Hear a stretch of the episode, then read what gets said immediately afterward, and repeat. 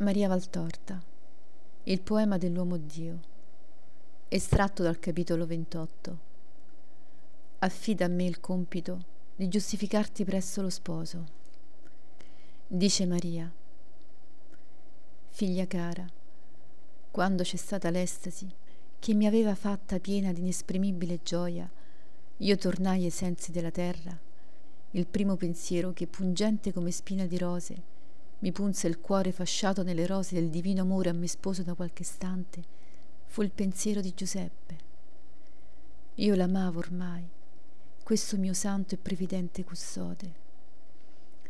Da quando il volere di Dio, attraverso la parola del suo sacerdote, mi aveva voluta sposata a Giuseppe, io avevo potuto conoscere ed apprezzare la santità di questo giusto.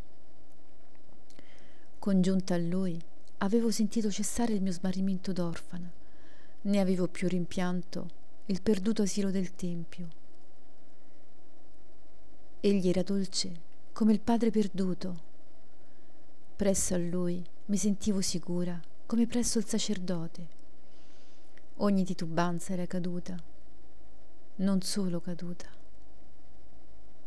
ma anche dimenticata, tanto si era allontanata dal mio cuore di vergine perché avevo capito che non avevo da titubare, da temere di nulla rispetto a Giuseppe.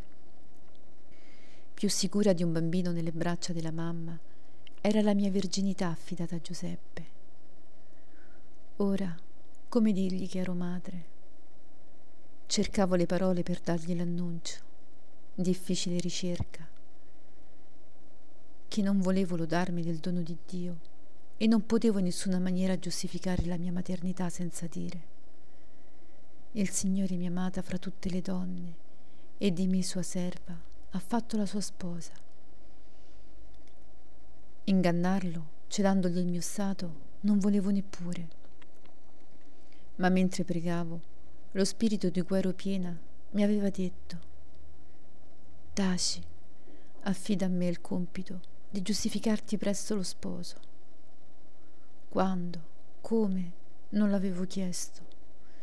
Mi ero sempre affidata a Dio, come un fiore si affida all'onda che lo porta. Mai l'Eterno mi aveva fatto rimanere senza il suo aiuto. La sua mano mi aveva sorretta, protetta, guidata fin qui. Lo avrebbe fatto anche ora.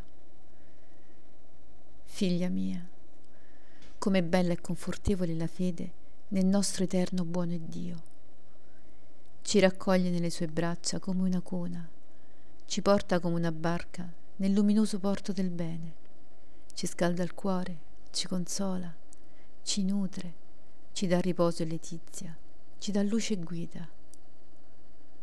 Tutto è la fiducia in Dio e Dio tutto dà a chi ha fiducia in Lui, dà se stesso.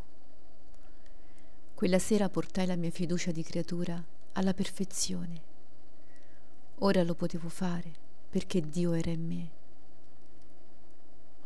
Prima avevo avuto la fiducia di povera creatura quale ero. Sempre un nulla, anche se tanto amata da esserla senza macchia. Ma ora avevo la fiducia divina perché Dio era mio, mio sposo, mio figlio.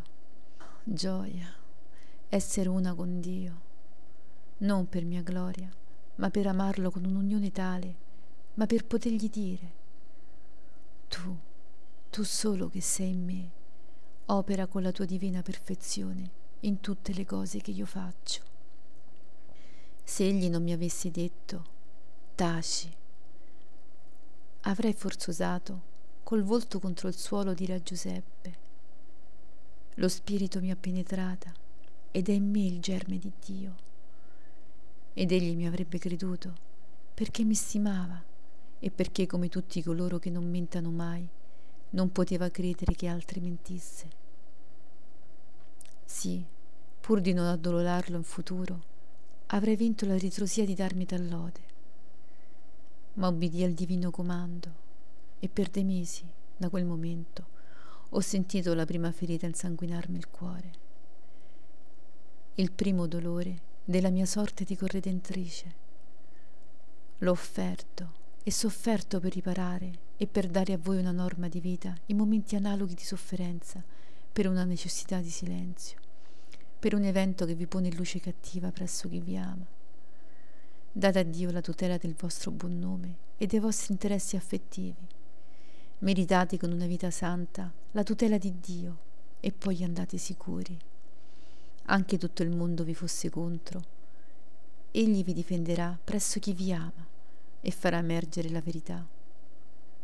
Riposa ora, figlia, e sii sempre più figlia mia.